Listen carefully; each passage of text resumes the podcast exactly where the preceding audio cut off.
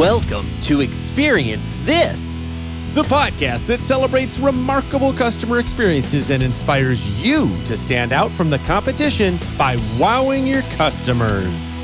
Each episode, we bring you a healthy dose of inspiring stories, funny interactions, and practical takeaways. Marketing and customer experience thought leader, Dan Gingiss shares the mic with customer retention and employee experience expert Joey Coleman, helping you to get people talking about your business. So get ready because it's time to experience this.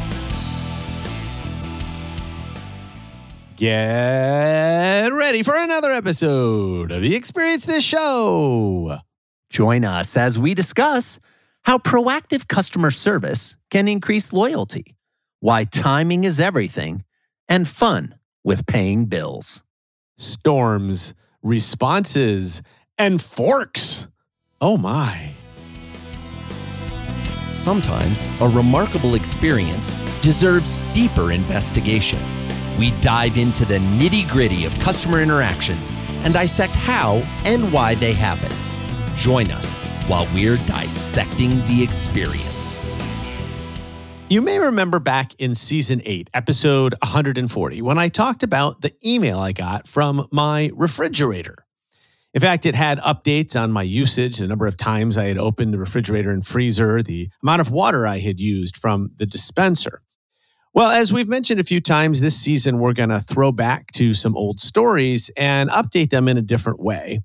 And so I wanted to share with you a new recent email that I received, this time from my electricity company, ComEd.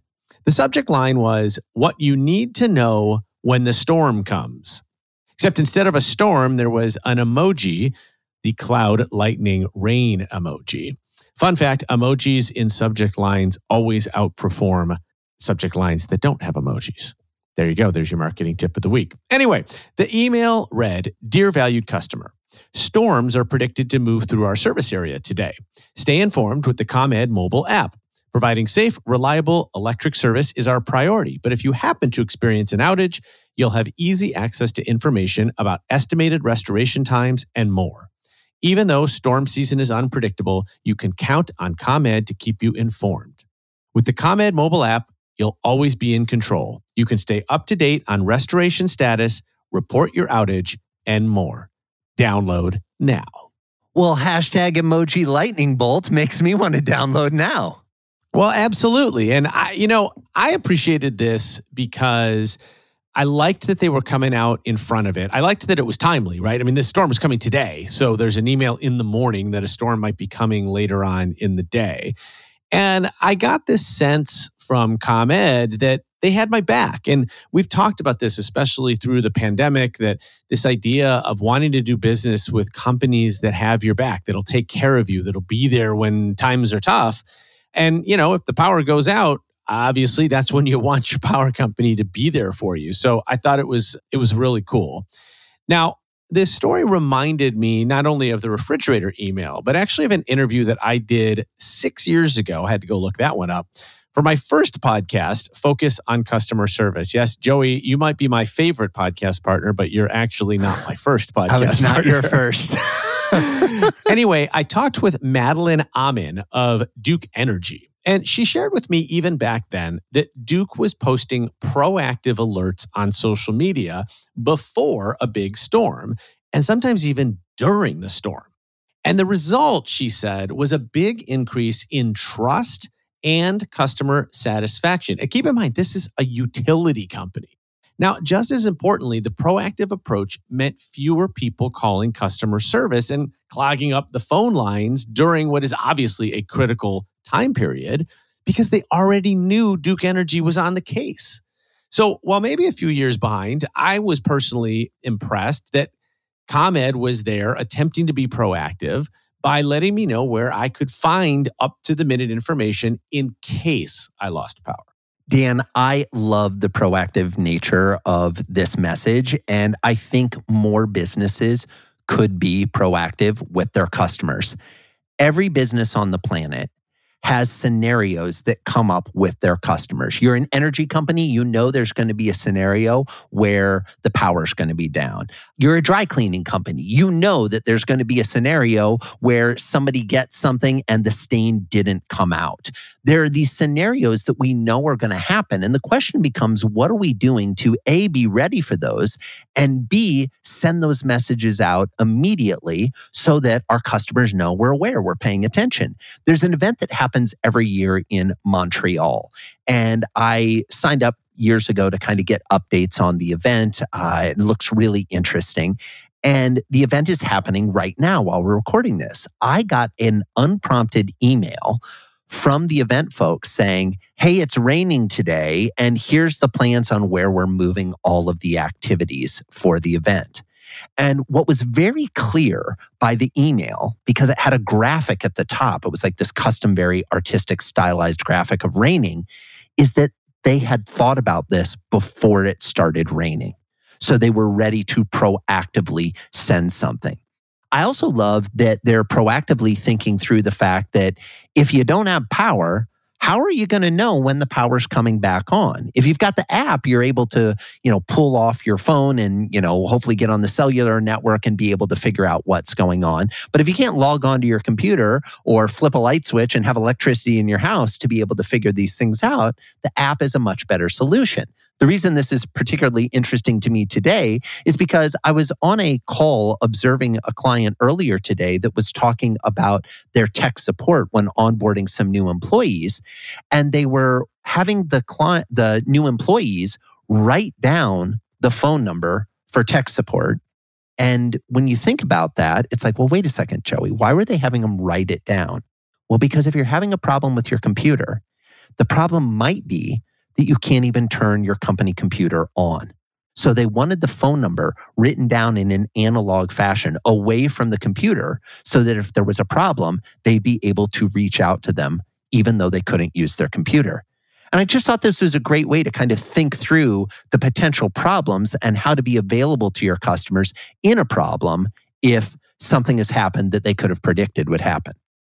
Yeah, and I want to share a, a, sort of the opposite example. And this happened at one of the companies that I worked with. It'll remain nameless. But there was a point at which our website was down. And we actually found out that it was down from the fine folks on Twitter.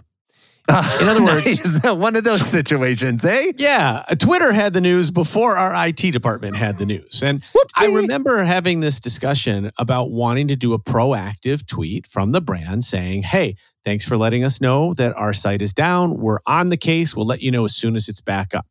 Because to me, that felt like, okay, we're getting out in front of the problem will hopefully stop all of the tweets and probably stop people from calling as well because anybody that's now seen this we could have reposted it on other social channels etc and that will help ease the burden on the customer service team. Well the public relations team didn't like this idea because they were afraid that it would make us look bad and they didn't like us telling people that the site was down.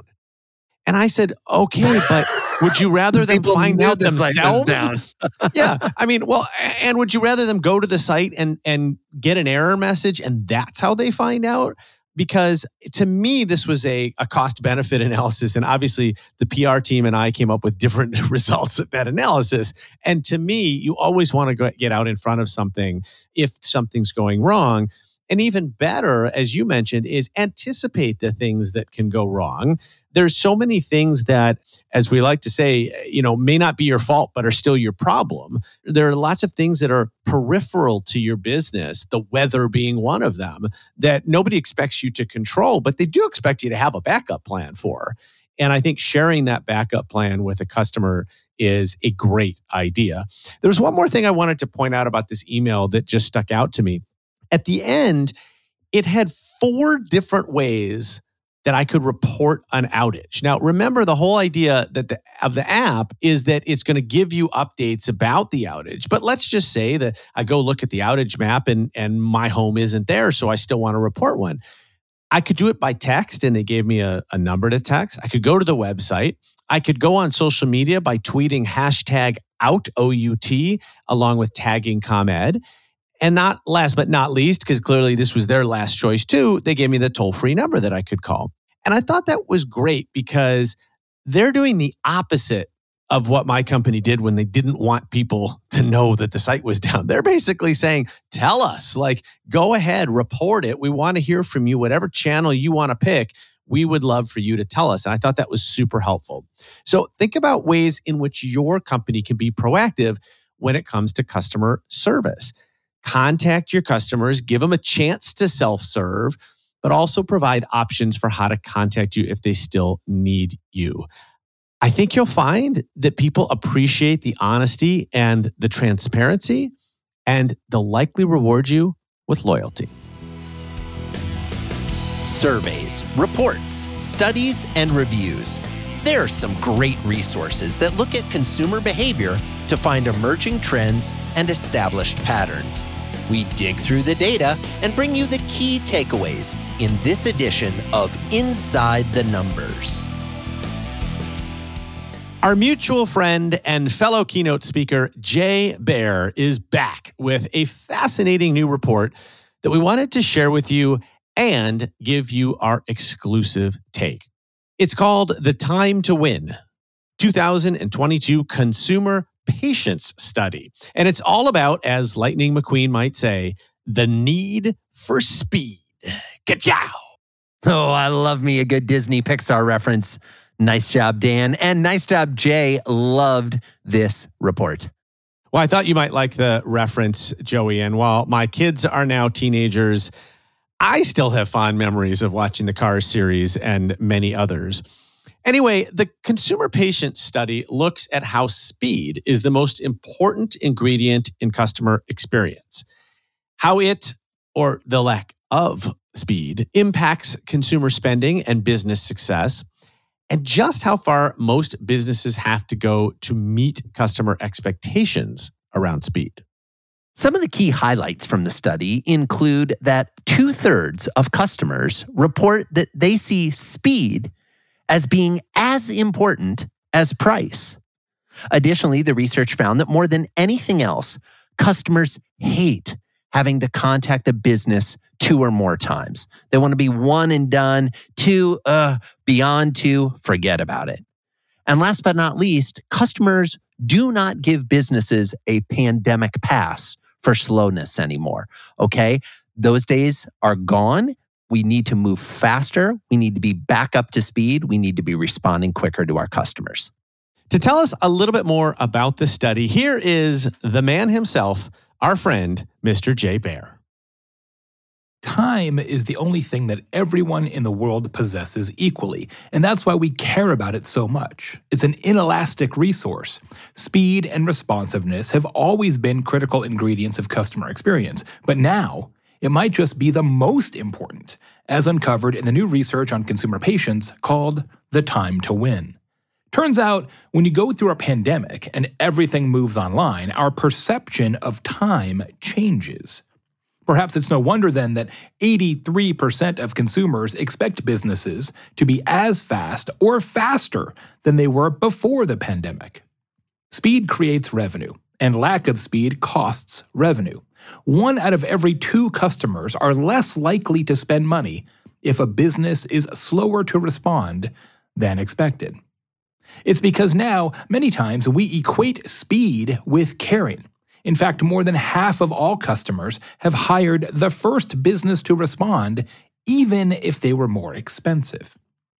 Consumer patience is down, and expectations for responsiveness are up. We want it right, and we want it right now. It's true for all generations, but the new urgency index component of the time to win research found that the least patient generation isn't those meddling kids, it's the baby boomers. Gen Z is in fact the most patient generation, as determined by the share of people who expect a four hour response or faster across all channels. You know, Joey, I read some HubSpot research a couple of years ago about customers' demands for an immediate response time on social media. And I've always assumed that this would apply to any customer service channel. Their report found that 82% of customers expect an immediate response when it's a sales or marketing question. And that number jumps to 90% for a customer service question. I know we said there'd be no math, but that's pretty much everybody, is it not? It really is. It really is. And I am not the math genius on this show. And even I can tell that we need to be moving quickly when we respond to our customers, especially when it relates to customer service. And I think in some ways, this is not a huge revelation for anybody listening. And yet, I'd ask you to stop and think how fast are we at responding? When you see an email come into your inbox, when the phone rings, when you become aware of an issue, a problem, something that a customer has that they're trying to resolve, how quick are you to respond? I don't know about you. Lots of times when I see that there's a problem message, I drop the other things I'm working on and turn to that. But the larger your organization gets, the harder that is to do. How have you empowered your team to respond quickly to what's going on in a customer scenario, as opposed to let's roll it all through a process and wait for someone else on the team to jump in and take care of it? I also think this goes to this concept of companies. There are some companies that want to talk to their customers, and there are others that seem to do everything they can to avoid talking to their customers. To me, I always felt man, if a customer wants to talk to me, I should stop what I'm doing because without customers, we don't have a business. Like, end of the day, there's no other asset that is more important than customers because no customers, it doesn't matter what the other assets are. And uh, you know, I, you and I obviously try to practice what we preach. I'm sure this has happened to you as well. But I once won a keynote because I responded to an inquiry at 10:30 p.m. on a Saturday night. And the inquiry came in, and five minutes later, they had an answer for me. And I can tell you, they were very surprised. They expected maybe that I'd get back to them Monday. And I'm sure, because as you know, in, in any business, right, you've got uh, somebody that's probably reaching out to multiple people. And sometimes that first person back, as Jay said, is going to be the one that gets the gig, that gets the job. So this isn't just a consumer thing. I think this is a B2B thing as well. And I think it's just the right thing to do with customers, right? These are people that are supporting your business, that are paying you money. And part of what they're paying for is for you to be there for them when they need it. Absolutely. And, you know, Dan, you allude to that idea uh, in your story about, you know, getting the keynote that that speed to respond back to a prospect is just as important as the speed to respond back to a customer. We had a situation, uh, as our listeners know, we just moved into a new house and there was a challenge with one of the appliances. And most of the appliances in a home, lots of times, the last person who worked on it will leave a sticker, you know, on the hot water heater or the furnace or something like that saying, hey, if there's any problems, call us because they want the business again. So I saw the sticker and I'm new to the community and I don't know, but I was like, well, these are the people that put the system in. They probably know something about it. Let's call them. And what was interesting is it went to voicemail, which that wasn't a problem for me. I was like, okay, you know, I'm calling. Maybe they're just busy with other things right now. But the voicemail specifically said, if this is an emergency and you are an existing customer, we will be back to you within an hour. If this is not an emergency, we will be back to you within one business day. I left a voicemail a week ago. I still haven't heard back from them. Now, here's the interesting thing because they said they would hear that I would hear back from them within a day, I started getting irritated on day two. Had they never set that expectation, I might have, if they called on day two, day three, day four, been a little bit bummed, but I wouldn't have felt like they already broke a promise. Whereas now, if they call me, I don't even know that I want to do business with them. And by the way, I've moved on to someone else who did return my call. Well, yes, and a week is absolutely unacceptable. I actually like that they set expectations, though, and it's something that I recommend to companies, especially on social media. Like, I'll get a question about whether I have to be, uh, as a company, I need to be responsive on social media 24 7. And my answer is, well, if you're an international airline where passengers are traveling 24 7, yes, you do. Probably yes. Yes, that'd be a good idea. if you are a local mom and pop store in your community that's open during business hours, no, you don't need to be available 24 7. But what you do need to do is put into your profile the hours that you are available. And then when you say that you're available, you better be available. So I, am with you, Joey, that if you're going to say we're going to call you back in a day, it can't be a week But I actually like the fact that they separated the emergency and the non emergency because they've done some thinking about their own operations and their own capacity. And they've let the customer know ahead of time here's what you should expect. I, this isn't necessarily in Jay's study, but I, I suspect that that when we help to set the expectations, customers can be more patient with us. When we don't set the expectations, or worse, when we set them and then miss them, then customers are understandably irritated with us. So, if you'd like to download the report uh, and also view bonus infographics, stats, videos, and a whole lot more, go to thetimetowin.com and tell them Dan and Joey sent you. True confessions of a call center agent. I have a confession to make. It really frustrates me that by the time a customer gets to me, they've usually tried several other places first and not gotten an answer. They don't really want to talk to me, and that becomes painfully clear as soon as the conversation starts. And that's no fun for me either. Thank you for calling Need for Speed Incorporated. This is Phil Mater Smith. How may I help you? Uh, well, I tried emailing you, but it said the response time was seven to 10 business days. Then I tried your online chat system, but the bot didn't understand me for some reason. I even tried tweeting, and I was. Wait, you tried tweeting? Yeah, I tried tweeting. And guess what? No response. So here I am. I'm sorry, sir. I understand how annoying that can be, but I'm here to help you now. Well, thank you, Phil, or I guess rather Mater. I really appreciate your help. Next time I'll just call first. That wasn't much fun for the customer or me. They had to work too hard to get an answer, and now what they've learned is to call first, which I know isn't what management wants. This isn't good customer experience or agent experience. I sure wish we were using Coveo. To avoid bad customer experiences and bad agent experiences, you need Coveo. Visit get.coveo.com slash experience this. That's G-E-T dot C-O-V-E-O dot com slash experience this to learn about creating an AI powered agent experience to deliver the relevant, personalized interactions that people expect. We love telling stories and sharing key insights you can implement or avoid based on our experiences. Can you believe that this just happened? I'm not sure if all of our listeners know, but I send out a weekly experience newsletter with articles, videos, and yes, promos of Experience This episodes. You can sign up, by the way, at www.cxnewsletter.com. Anyway, in a recent issue, I highlighted a fun micro experience that I had at a restaurant in San Diego where I was visiting for a recent speech.